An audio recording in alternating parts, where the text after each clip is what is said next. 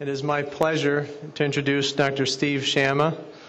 Dr. Shama is a physician who is no stranger to the SDPA, both in his writings in the JDPA and the Difference We Make section, as well as past conference lectures that he's presented before.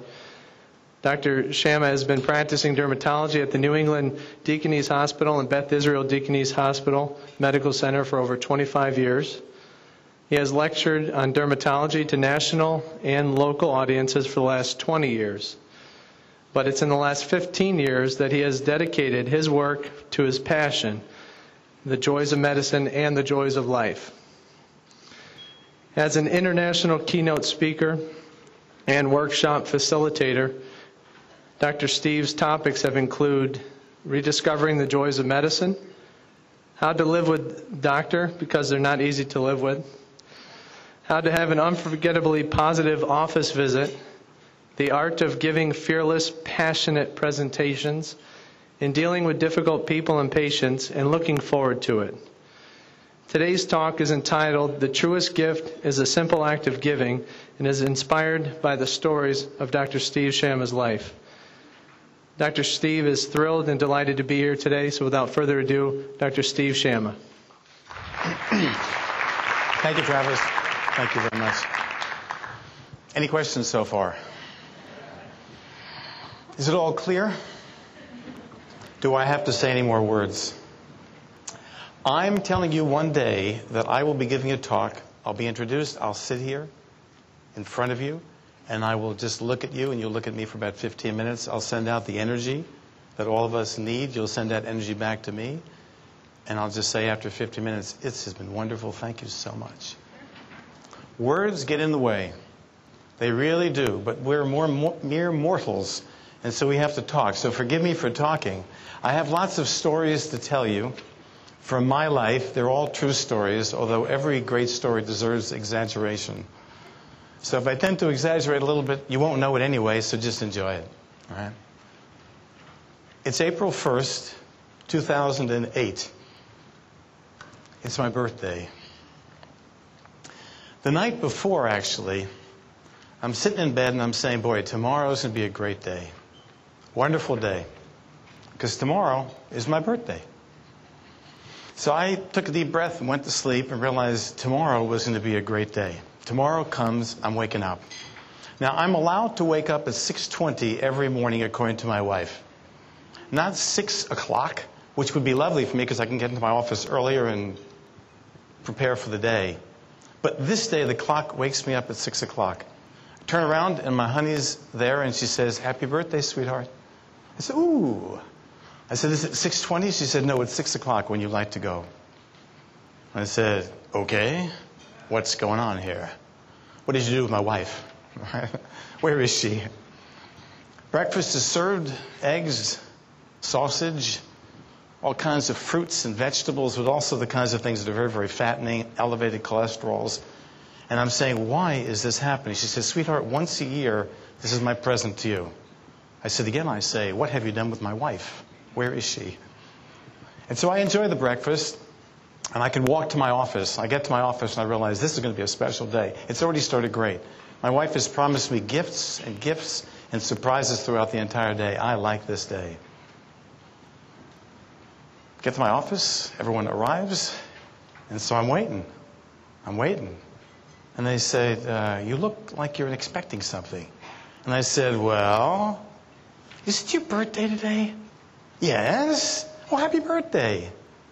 And with that, I start to see patients until the noon hour.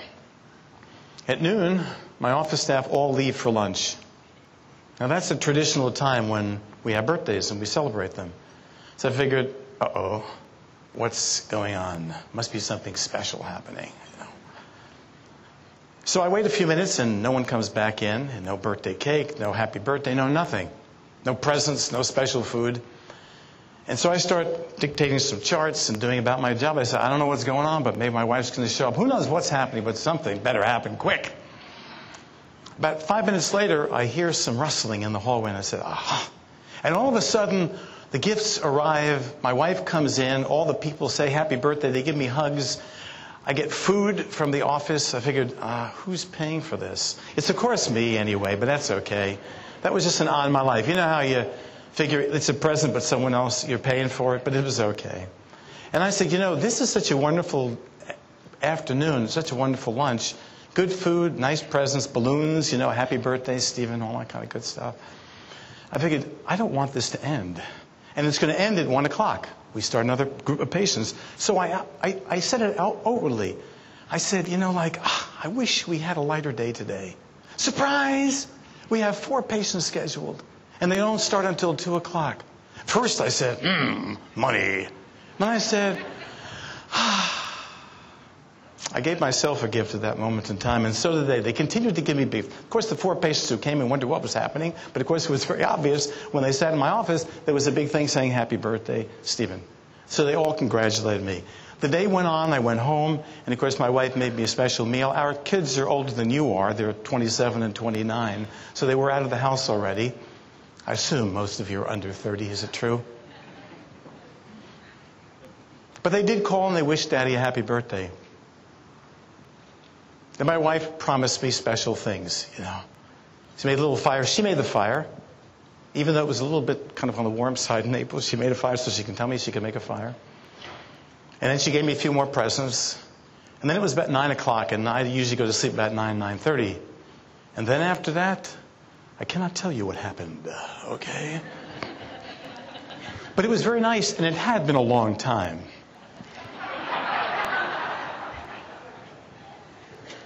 That was my birthday. I went to sleep. Sweet, sweet, sweet. Then, of course, the morning came. And as I awoke, I realized it was April 2nd. It wasn't my birthday anymore. And I thought about all the wonderful gifts that I got and the people that had said hello to me. The people who cared about me and gave me hugs.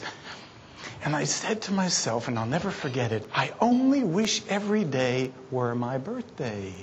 Why can't every day be my birthday? Why can't people give gifts as if it were your birthday all the time? And why can't I treat you as if it were your birthday all the time? Gifts come in all kinds of shapes and sizes. The tangible gifts, the words that you use, and then the special piece that I'm going to talk to you about in just a moment. And I only wish that every day were my birthday. It cannot be, but you can actually turn it into a birthday by sending out positive energy. You may wonder, what does this have to do with dermatology? It has to do with connecting with people. You know, John Koo this morning said, the biggest thing you have is empathy. The biggest thing you have is trust. You make all the connections with people if they trust you and you are empathetic and you care about them in addition to caring for them. You get the difference? If I care about you, I'm certainly going to care for you. But caring about you means caring about everything about you, as opposed to just the disease that you have, the broken part, which I have been trained to fix. I'm a fixer. No joy in fixing, by the way. No joy in fixing. Healing, joy. No joy in fixing. So I thought to myself, I said, what gifts can I give back to dermatology? I mean, it's a great profession. Money is reasonable. Time is good. Get out about 5, 6 o'clock at night. Low stress. And I'm surrounded by patients who trust me and colleagues who teach me and friends who care about me. Isn't it time that I should give back in some way, some gift to the world, to dermatology, to something? And I thought about the different ways that you can give a gift. Gifts are tangible, as I mentioned. They're words, words of appreciation. And the last thing that I realized, and I'll tell you a story towards the end of this talk, is the intention to give a gift. The gift is never given, it's the intention to give it. Sweet. Sweet, sweet, sweet. Think about that. Because what I'd love you to do today as I'm talking is to think about someone that you really should be giving a gift to, whether it's a tangible gift, whether it's a word of appreciation, or at least the intention to give the gift. Think about someone as I talk. Because I'm actually going to have you come up to the mics in just a little while. Anonymously, if you like, okay? I'm not going to tell you who I am or where I am. But I'd like to appreciate so and so, okay? It'd be very, very lovely if I heard that. I'd die over here if you don't, okay? So please. Grown man should not die. Let me talk to you about tangible gifts. They're very, very It's easy for me to say these words. Tangible gifts, number one, in your office. So we're related to dermatology, so you can get your CME credits or whatever else you want to get. Okay? Tangible gifts, simple things, like, um, like if someone, if you're very late and you give someone $5 to get out of the parking lot because they're late, that's a tangible gift. That's cool, right? That'd be nice. You can give someone a product that you have, maybe a sunscreen, if they're just nice. Not nice to you, but just nice. That'd be a gift too. Wouldn't that be a reasonable gift? Now, there are some gifts that are on my walls. They happen to be words, but they're tangible things that I have. Let me just read you one thing over there. Oh, actually, I have a bunch of things on my walls. So when I'm a little bit delayed, people can read, read the walls and appreciate life besides broken parts. Right? One of the signs over there, we have copies of all these things, is um, if good isn't working, try outrageous. Okay? Why not? And I give them a copy of those kinds of things if they like. I say, Dr. Shama, can I write that down? I said, You don't have to write it down. I have a copy of it. There's something else I have on the wall over here, and I'm going to read this to you because these are just gifts that you can give your patients. They're tangible things in addition to words, but specifically tangible. This is called the final analysis. It's not by Mother Teresa, but apparently it's on the, on the wall of Mother Teresa's home in Calcutta to the children of Calcutta. Right? People are often unreasonable, illogical, and self centered. Forgive them anyway. If you're kind, people may accuse you of selfish or ulterior motives. Be kind anyway. If you're successful, you win some false friends and some true enemies. Succeed anyway. If you're honest and frank, people may cheat you. Be honest and frank anyway. What you spend years building, someone may destroy overnight. Build anyway. If you find serenity and happiness, they may be jealous. Be happy anyway. The good you do today, people will often forget tomorrow. Do good anyway. Give the world the best you've got. And it may never be enough. Give the world you've got the best you have anyway. You see, in the final analysis, it's never between you and them. It's between you and God anyway. That's stuff I give my patients if they're interested in reading the walls, if they're waiting a minute or two if I'm delayed. I want to give them gifts like that. And I want to tell you a sweet story. Can we lower this mic just a bit? Because I'm actually hearing this twice, and actually I'm having a good time hearing me talk twice, but aha, okay. This is called Depends. True story. I'm walking in and out of two offices about three days ago, or rather two, two rooms, seeing patients, and I'm smelling something coming from somewhere. Now, whenever you smell an odor, it was really an odor from somewhere, you try to detect it quick, and whoever it is, you open up a window and do something, out of respect to the patient, out of respect for other patients. And I realize it's coming from the waiting room. Some person over there, lady, is just incontinent. And she just is just not doing the right thing for the office. And to be polite, I told my office staff, I said, you know what, I don't know when her office visit is, her time, but can you please get her into a room, just usher her in very gently, and just figure out what's going on. So at least we can put her in a room, air out the room, and take care of things. Small office staff does that, and about three hours later, after I was in the room and realized, wow, this is really kind of something significant, um, I found out the real story. She was a woman in her 70s, was on Medicare, and she had depleted all her funds because she was sick with who knows what and she couldn't get anything to mop up the urine that she was incontinent from. She couldn't get Depends. one of my office staff, one of the ladies, figured this out real quick and gave her $10 of her own money to buy Depends. She didn't know what to say. The end of the story is I gave my office staff the $10, but she wasn't looking for it back. That's the kind of people I love to have in my office. People who will go out of their way to make someone feel comfortable, spending their own money, not expecting it to be. My office staff gave that lady a gift $10, and actually it was the spirit of it. So gifts come in different ways, spirit too.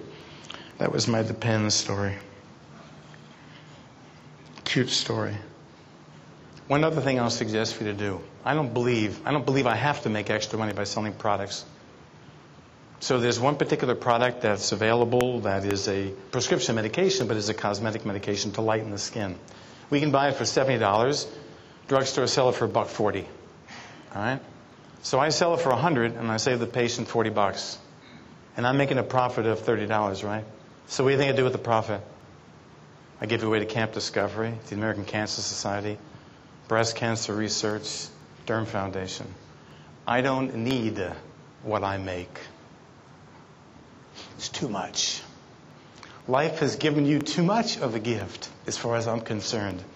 Try to turn around the kinds of opportunities that life gives you into true gifts to your patients in that way, specific money opportunities.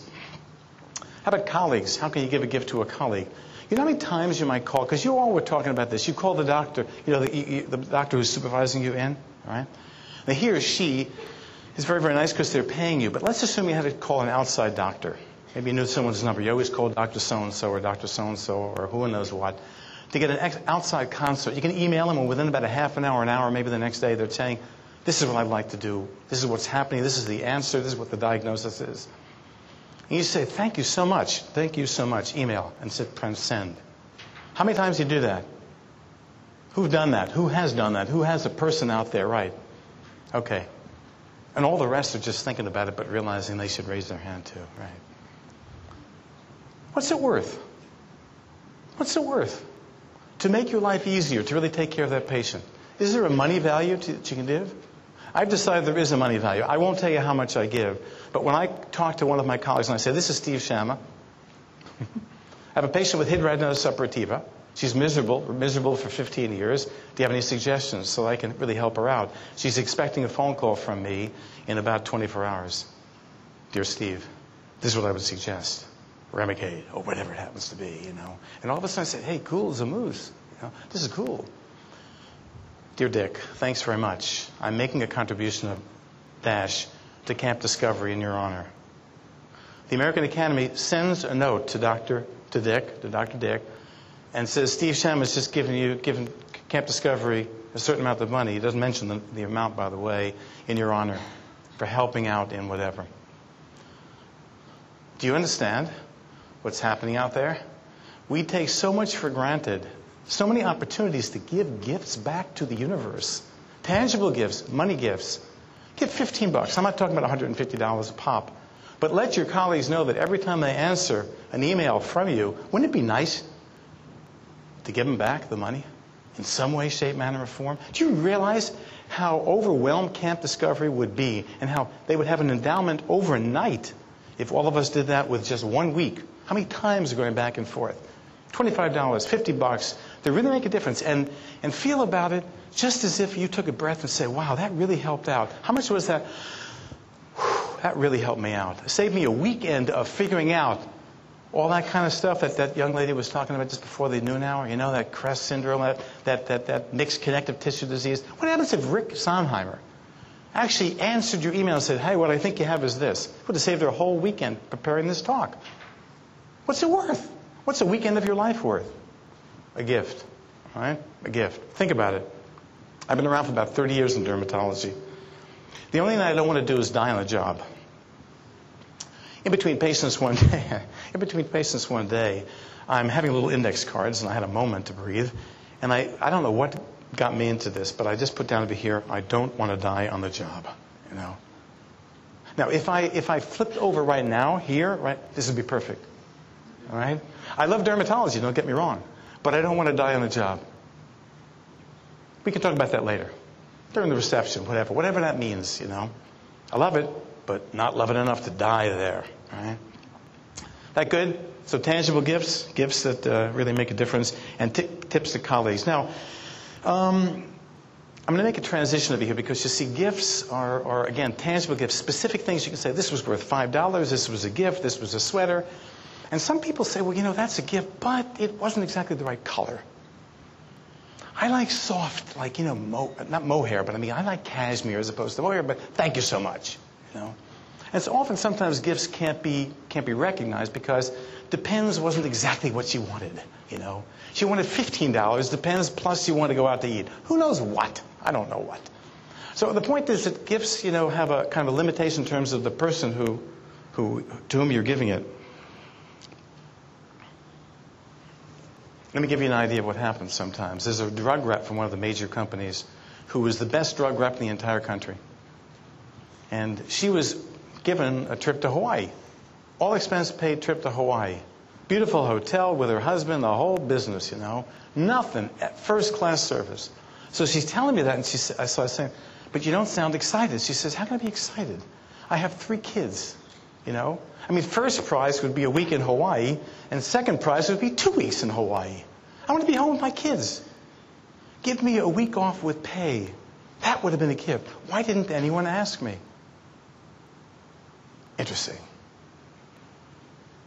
Chair of a meeting, you know, a guy or gal has been working the whole year as president of a society, and the chair comes up and said, Fred, you're going to dinner with the entire committee. That's our give, big gift to you. Gavel and all that, but tonight we're taking you out to dinner. Fred was expecting to go home with his wife and kids. You know? Did anyone ask Fred what a real gift would have been? How about a quiet night with his wife with some money for a babysitter rather than the committee? First prize is a dinner with the committee. Second prize is two nights of dinner with the committee. By the way, you know how to pick a committee? This is how to pick a committee using the smile technique. If you're telling me, Dr. Steve, about a committee that you want me to join, and you're continuously describing it, and after about 30 seconds, I'm not smiling, I don't pick it. That's the smile technique, okay? Everything around has got to make you smile. Isn't that right? Now, I know it doesn't have to necessarily all the time because you guys and gals are young enough that you've realized I have to put in my time, but let me tell you something. There's enough time to do all those kinds of things. Pick the things that make you smile. Committees, especially, it's got to make you smile. Why didn't they ask? Why didn't they ask me if that were been an appropriate gift for me? Especially if they're spending so much time and money on whatever the gift happens to be. I am reminded by a quote in my office that says this simply over the water fountain The best things in life aren't things. Hmm. But I was brought up in Brooklyn, New York. Every time I was rewarded, I got a thing.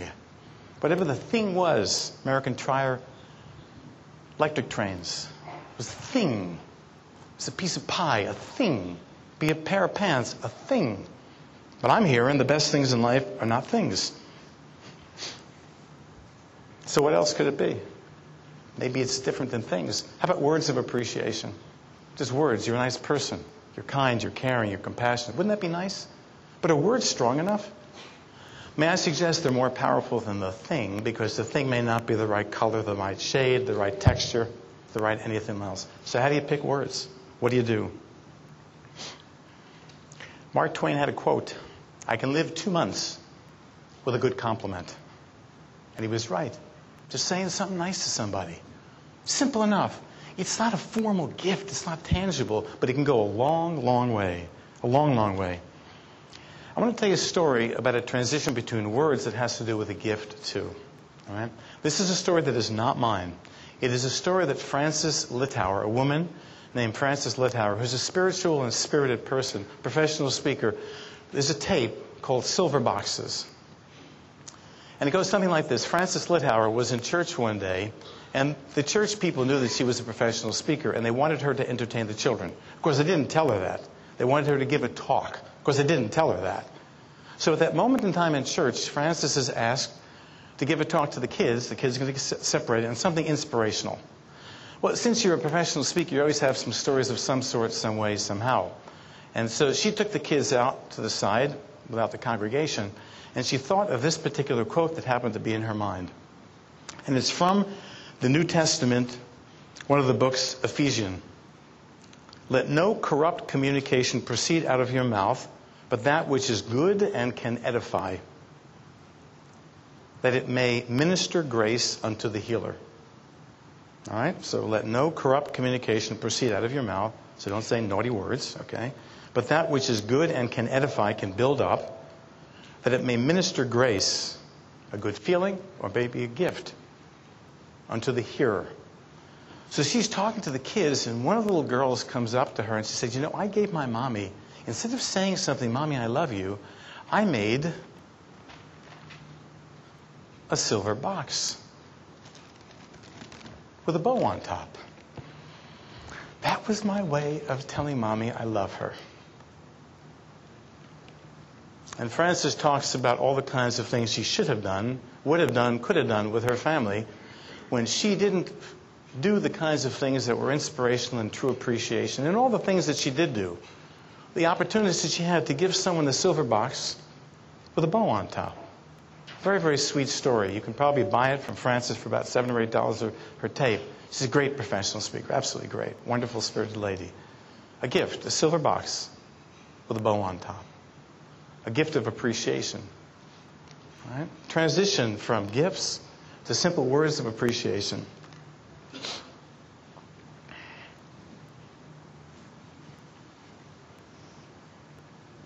What I want you to do is to visualize, visual box, little silver box with a bow on top. This is on my desk in my office, not this one. There's a little one that I have. I made this one up specially because I figured there'd be a big enough audience you wouldn't see it. This is the one that's on my desk, okay? So close up this one, all right?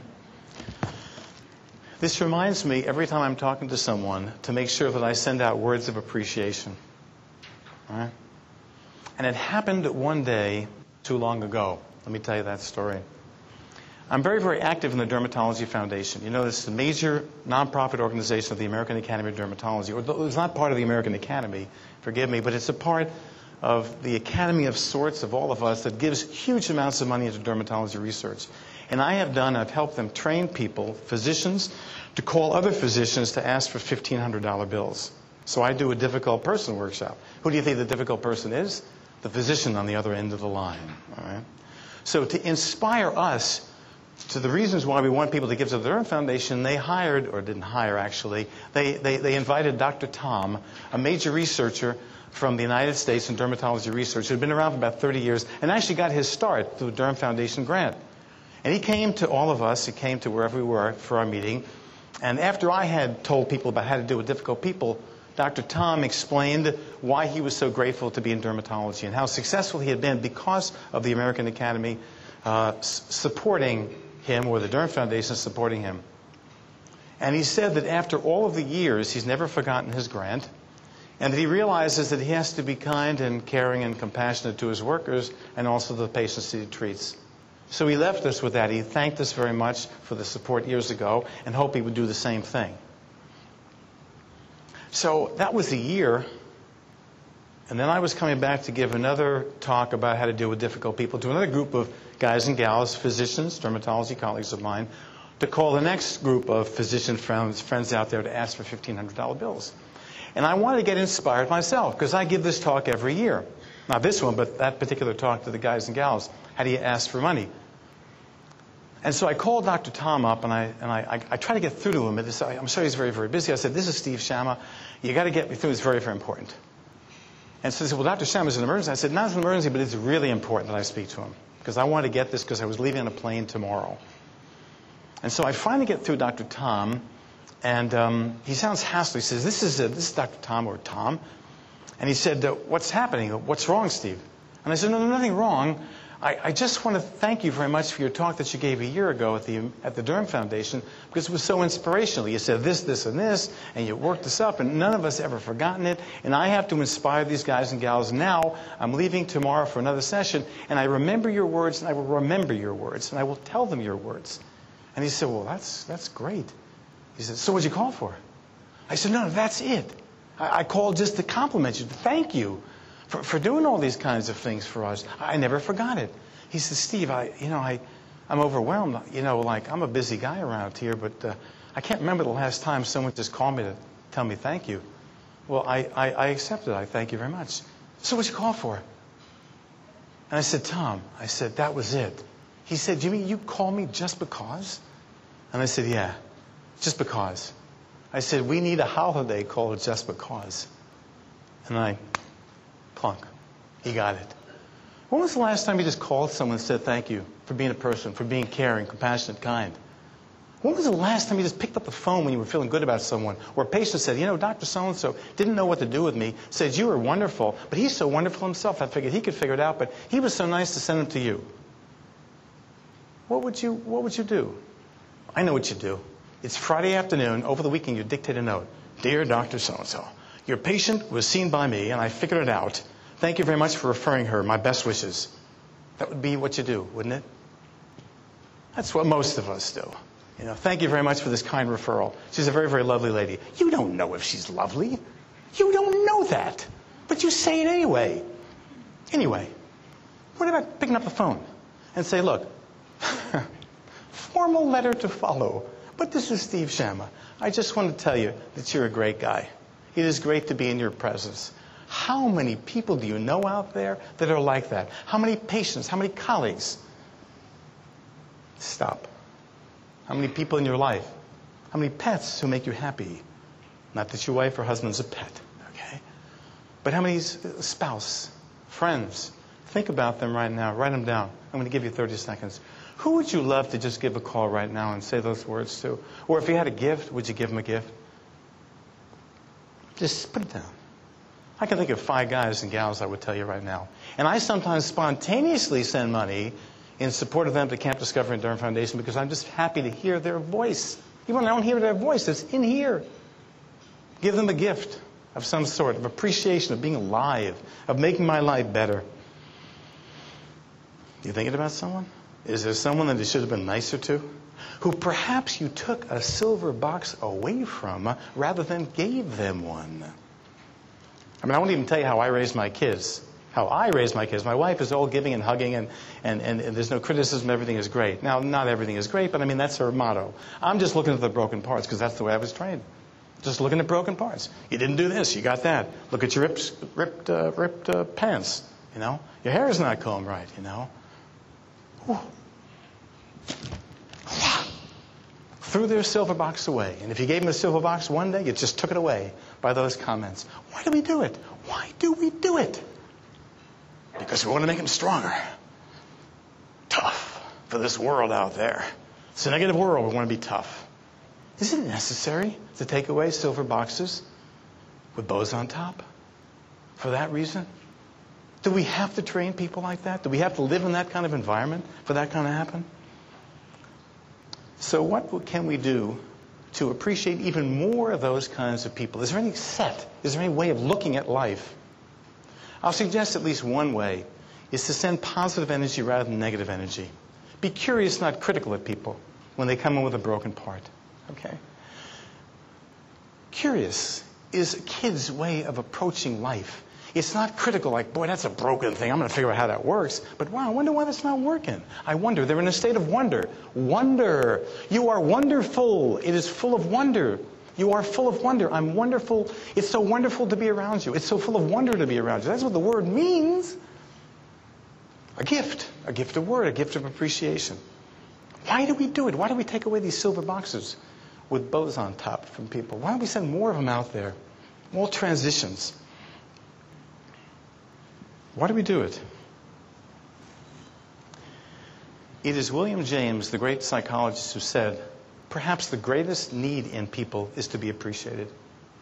Perhaps the greatest need is to be appreciated. You know, there's an expression you only live to love and be loved. Love and be loved. If you look at every universe that you're doing right now, you live to love and be loved. Simple, straightforward. To be appreciated and to appreciate. That's all it is. If you sign it up like that and if you're loving people every day, you're doing your work. You're doing your exact work. Why don't we do it? I asked some of my colleagues, why don't you, why don't you call someone up? Why don't you do it? Here are some of their responses, okay? I'm too busy to call up. It's a negative world. I'm not going to compliment someone on something. I'm just working on the broken parts.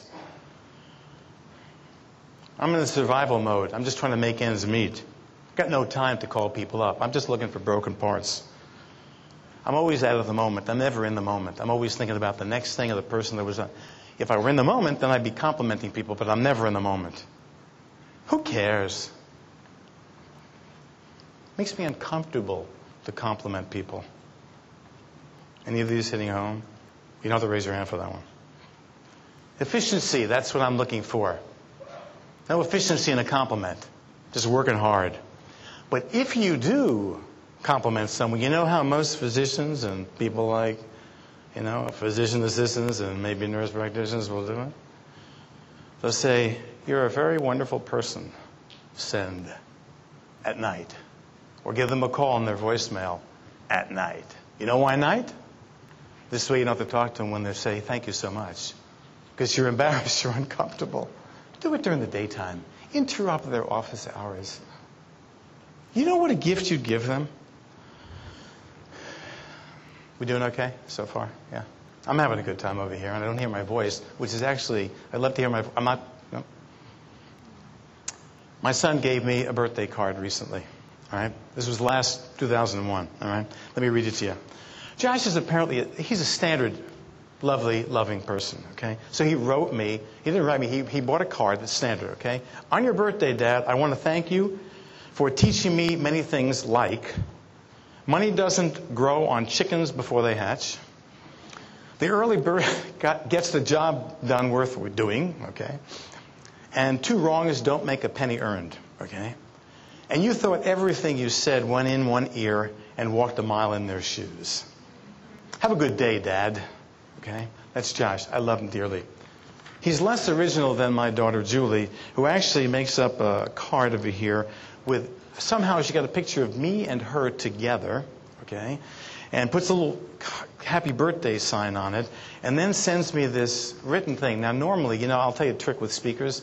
Speakers can make you look like they're looking at the card, but they actually have it all printed, big words, you know. But I, if I did it, I wouldn't be touched by her words. So I'm going to put my glasses on over here and read her in, in her own words of it. This is her actual card, at least a copy of the actual card. Daddy, happy birthday. Better late than never, right? She sent it about five days late. I love you because you're always here for me and you're always there for me. You've taught me how to be kind, giving, and loving. You've shown me how to follow my heart and stop at nothing to fill it. You've given me my creative juices and influenced me every day of my life with your knowledge of the world. Now, this is not to praise me, forgive me. I, I didn't realize it could sound that way, but I really mean it. You never let me down and do whatever you can to lift me up. You make me smile when I hear your voice and you tell me how much you love me. You support me no matter what and believe in me when I don't believe in myself. I love you too much. Your one and only daughter. Oh, yes, Daddy, please don't forget to send the rent check.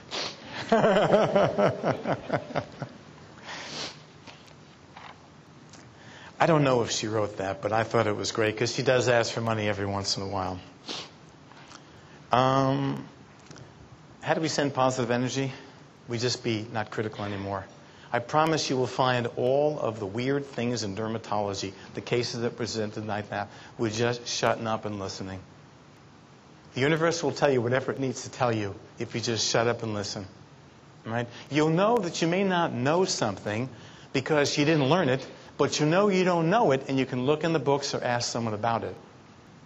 So you're not trying to be too smart.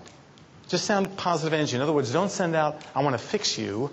I want to be healing with you. And somehow the vibrational forces will work. I promise. You're all wonderful people. You're all smart.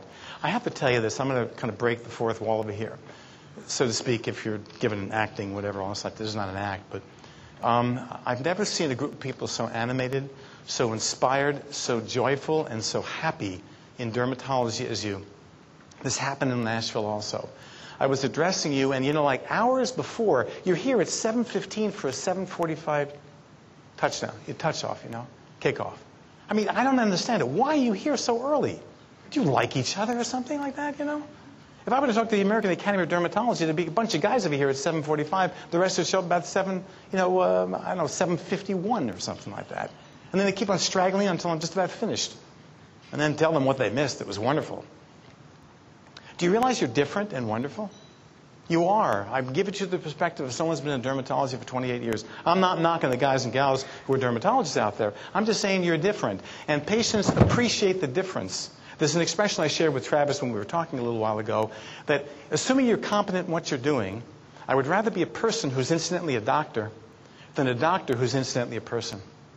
People relate to people. Make no mistake about it. They do not relate to degrees. They relate to people. They would trust you more because you're you rather than who you profess you're you. Don't profess anything but you. They can never knock you for that. They can never knock you for that. I'm going to tell you one, one little story over here, and we got a couple more stories. I hope it's still entertaining for you. There's something called Costello syndrome. Costello syndrome is a syndrome which Little kids are born with a genetic defect. They've isolated actually the, the exact gene where they're born with a little patch of eczema, different parts of the skin, which you can miss. They have a kind of an unusual face, and they also, unfortunately, get renal cancers at a relatively young age and probably succumb to it unless you're aware that this is going to happen. Costello syndrome. This is not for an exam. All right, it happens to be. So, with the New England Derm meeting a couple years ago, we walk into a room. There's the parents, and there's a little kid, seven-year-old kid. And um, you know, I usually greet the children, "Hi," you know, when you're looking at their skin. So he comes right up to me and says, "Hi, how are you? What's your name? Where do you live? You look nice today." And I'm saying, you know, I relate immediately to the kid because he's a nice, honest kid, loving kid. And I say, "My name is Steve Shama. I'm here to look at your skin." Okay, you know. And so I look at the kid's skin. I realize there's nothing special about except a patch of eczema here and there, but there's a package that I'm missing, you know. Never heard of Costello syndrome before. Anyway, I go into the next room. Parents and a little kid. Kind of looks the same as the other kid. I walk up and he says, Hi, how are you? What's your name? Where do you live? Same exact kind of routine. Loving energy, very innocent energy. So we go to the conference, and there's a geneticist who's talking about Costello syndrome. And she talks about the eczema, she talks about the P whatever chromosome is producing the kidney cancers and whatever else. And she's saying one day we'll isolate that and we'll be able to take care of these kids so they don't have the kidney cancer perhaps one day. And so there's a, there's a, there's a guy in the audience who raised his hand, not me, who said, you know, they had an unusual affect. They were very uh, caring kids, just like the Down syndrome. And so the geneticist says, no, I've seen them all. They're different than the Down syndrome. There's a, there's a warmth to them that's different. And so, what do you think I did? Raise my hand. And what do you think I said? This was beautiful. It's innocence on my part. It's sending out positive. I says, What gene is for loving, please? Where have you isolated that gene? Is anyone working on the loving gene?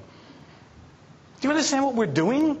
Here's a, here's a, a light, a candle for all the wars. What's the loving gene? Isolate that isolate the RNA, and you know what you do? You give me some of it. I'll meet the Arabs somewhere. Uh, not the Arabs, forgive me, but I mean, you know, the bad people, the Taliban, whatever else. And we'll smear a little bit on. I'll say, hello, I'm going to talk to you in about a half an hour. Smear on the loving gene, and I'll talk to him in about a half an hour. I mean, we know to manipulate the bad things. Why don't we manipulate the good things? Costello syndrome, sending out positive energy rather than negative energy. So, who is working on that? Do we ever work on Kids who love, does anyone understand why Down syndrome kids are so sweet and adorable? Why don't we look for those things? Obviously, I'm a little bit more excited than I thought about this. But you understand what I'm talking about. Why don't we do these kinds of things? Where is it in us that we don't think about that? I'm going to stop for a moment. And what I'd love you to do is think about someone you need to thank. Who might it be? Who out there? Is there someone you want to give a call to and say, you know what? I've just been touched by some words. Would love to call you up and say you're a sweet person. I want to bring back a special gift from, from San Francisco. I don't know the color of it, don't know the shade, but you're going to love it. And if you don't love it, enjoy the words. But there's something even greater than words. There is the intention. That goes right to the soul. Let me tell you a story. It's 1997. True story. And I've been hired to do 14 workshops for the VA hospital system in California. San Francisco was one of them, Los Angeles, and I went down the track. It was a two week course. Some of them in, in uh, this was the difficult person workshop to the VA people to make them nicer. They were actually beautiful people, lovely people, but we did difficult situations. You know, a vet comes in and is pissed off at the care that he's getting, and you know you have to be nicer to him. How do you do that? What do you say to him? To put him in his place, to set some boundaries, to give him love and energy, whatever it happens to be. I'm being touched by these people, but as a speaker, I go home and the Holiday is the Holiday Inn, the Ramada is the Ramada. They're all the same. No one's taking care of Steve Shama. I'm taking care of everybody. So I'm lonely, a guy out there doing nothing. In the middle of the two weeks, it is the Hebrew New Year.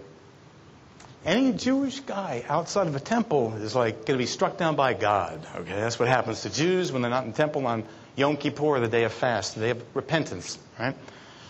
So I figure out how to get to a synagogue that's only a mile from my uh, for my Ramada Inn. Got to pay a little bit, you know. Jews charge you for showing up to pray, okay? And so, um, and so I go to the synagogue over there with my ticket MasterCard and all that kind of stuff. And uh, skull cap, yarmulke, you have to put on because it's the holy place. And this is a prayer shawl, all right? This is really a prayer shawl for my bar mitzvah many, many years ago. And so you sit there, and the rabbi will pray, and the audience will pray for six hours. Now, during the intermission, so to speak, there's no intermission because you see, if you weren't praying, you'd be really, really hungry because you're fasting, okay? And by the end of the fast, you break the fast whenever the sun goes down. So you fasted for 24 hours. So I'm praying and praying with other people over there in the congregation. I don't know them, but I feel at home. Not necessarily with Jews, but it's just, I'm, i feel home with people who are doing something in unison. And so then the rabbi comes up and um, he says, Everyone, please be seated. Uh, I want to make some announcements. And he talks about his typical kinds of things he's talking about. But I was in such a place that I was so touched by his words. He actually told a story about how the rabbi loved the IRS. What was happening at that point is he said, The IRS called me to, to, to tell me they want to investigate me and all the driving I was doing that year, you know. And so he said, I realize that uh, I, am embarrassed. I'm a rabbi, and they're wondering if I'm not honest. So um, he says, um, he says, I went to the IRS, but to prepare for it, I looked through my calendar. And I said, it's the best thing that they ever asked me to do. Because what I realized is January 1st, I uh, went to console Mrs. Schwartz. She had lost her husband. Two miles away, I went to Mrs. Klein, who had just had a baby. Ooh, good stuff. Documented life. Whoops. Never did fall off when I was younger. And he goes on through the months telling you things. So he, the rabbi, he could have entitled it How the Rabbi Loves the IRS. How they made him think, which you never do. What do you do with those 1999 books? 2007 books of date books. You just put them in a thing where you throw them out. They're a piece of your, your life. Speech that you've given, people that you've talked to. Perhaps you write that down. Events you've gone to. You got to show up sometime and look at those kinds of things. Review the year. So we thank the IRS. Then a number of people got up, as is traditional in Jewish things, and I think it happens in Catholic churches and churches around, is that when you want the congregation to pray for you, you just basically say what it's for birth of a child, cancer, and so on. Everyone got up as he pointed in that direction, and people would say, Mrs. Schwartz is sick with cancer, please pray for her. And he just went around the audience, and after a point, I was in tears. Tears were running down my cheeks. I was sobbing. I had no idea. Probably because I'd given, giving all these talks I was away. Who knows what was happening? And all I had was the tallis, you know. So I'm going like this, and I'm very embarrassed because it's coming down my nose and everything else like that. And I'm making sounds too.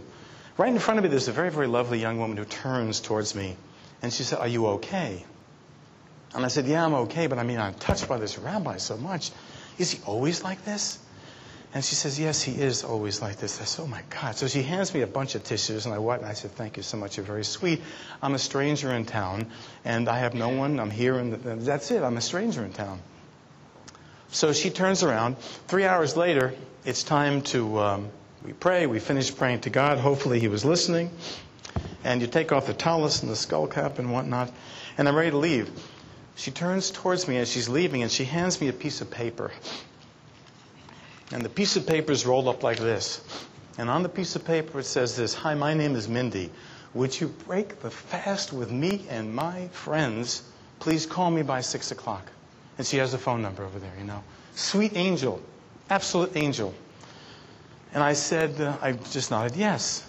So I had her phone number, her name, and I was going to break the fast, which is a very, very wonderful thing to do. You basically eat with people after you've prayed and, you know, and repented. And so for the next three hours, I'm at home. I'm a happy guy, happier than I've ever been before, because I'm a, I'm a Jew away from home. I'm a guy who's talking, and all the holiday inns look no, but to, to, to bill me for another thing, television thing, this, this thing, whatever. Nobody cares about me except she did. So at six o'clock, I call her, and I said, uh, you know, ring her number, and it just says, Hi, this is Mindy. Please leave me a message, and I'll call you right back. Mindy, this is Steve Shama. I met you at the synagogue today. Remember, we were supposed to break the fast together. I'm right here. Here's the Ramada Inn number. Clunk. 6.15, 6.30, I call her back. She doesn't call me. Hi, this is Mindy. Please leave a message. Hi, this is Steve Shama. I'm sorry, we must have gotten our signals crossed. Well, it went on for about an hour and a half, and then I realized it was getting dark.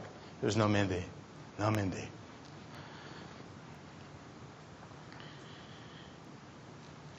I broke the fast myself. Went to a restaurant, sat there by myself. But I was a happy guy for three hours. Real happy guy. So at 9.30 at night, the phone rings. I'm ready to go to bed, forget the whole thing. Stephen, this is Mindy. Where were you? I told you to call me by 6 o'clock. We had to go because when the sun sets, we have to break the fast. By 6 o'clock, not at 6 o'clock. I'm sorry we missed you. You don't know why it was so special. I said, Why was it so special? But it was very, very nice thinking about doing it. She said, My mother died four months ago. And on her deathbed, she said to me, Mindy, do a mitzvah for me, a good deed, the last good deed that you'll ever do for me in my life, and then I can rest in peace. Do something good for a stranger. Would have been it. She said, Stephen, that was it. The greatest mitzvah is to break the fast with a stranger. And I said to her in that moment in time, I said, Mindy, you did it. It wasn't the gift of breaking the fast with you and your friends, it was your intention. You wanted to. Mindy, it's okay. Your mother can rest in peace. The gift has been given, the mitzvah has been delivered. That changed my life. I will never, ever forget it. It has nothing to do with the tangible gifts. It has nothing to do with the pens. It has nothing to do with the money. It has nothing to do with the shape or kind, whatever else it has. It has nothing to do with that. It is the intention. If the intention is pure, the soul knows nothing but purity and sweet intention. Now, as I thought about that, I realized, boy, if I go home from this trip and tell my wife, I really intended to buy me a really lovely, lovely thing for you. Can I get away with it? I can save myself a lot of money. May I leave you with a word? It only works once. They don't believe it if you use it twice. Sweetheart, I found this greatest gift, but the store closed, and I tried to get back there the next morning, and it was sold. You told me that last year, sweetheart, and I know the talk that you give, it's not working. Is there anything that you love? Anyone who would love to remind themselves about somebody out there? Someone you would love to give a gift to of some sort? Anybody who would love to say hello to someone who you really would love to appreciate? You thinking about somebody? Yeah. Anyone want to kind of a pet? A dog who you've been mean to? A cat who probably doesn't care anyway? I'm going to end here because my time is just about up. I, uh, I want to review things just very briefly. Gifts come in all sizes, shapes, and colors, but they may not be the gift that somebody wants. If you give them words of appreciation, they may not be words that they can accept. You're a sweet person, but I'm not really sweet. You're kind, but I'm not really kind. Oh, I don't like those compliments. So they reject the gift. If you send out the energy of the intention to give the gift, it will always, as I mentioned to you, go directly to the soul, and the soul only knows sweet intentions. So I leave you with this. I hope my words, I hope whatever words you've tangibilized, okay, into some little gift, if my words are what you leave with, then please enjoy them. But if it's neither of those things, please know that my intention was there to leave you with a wonderful gift.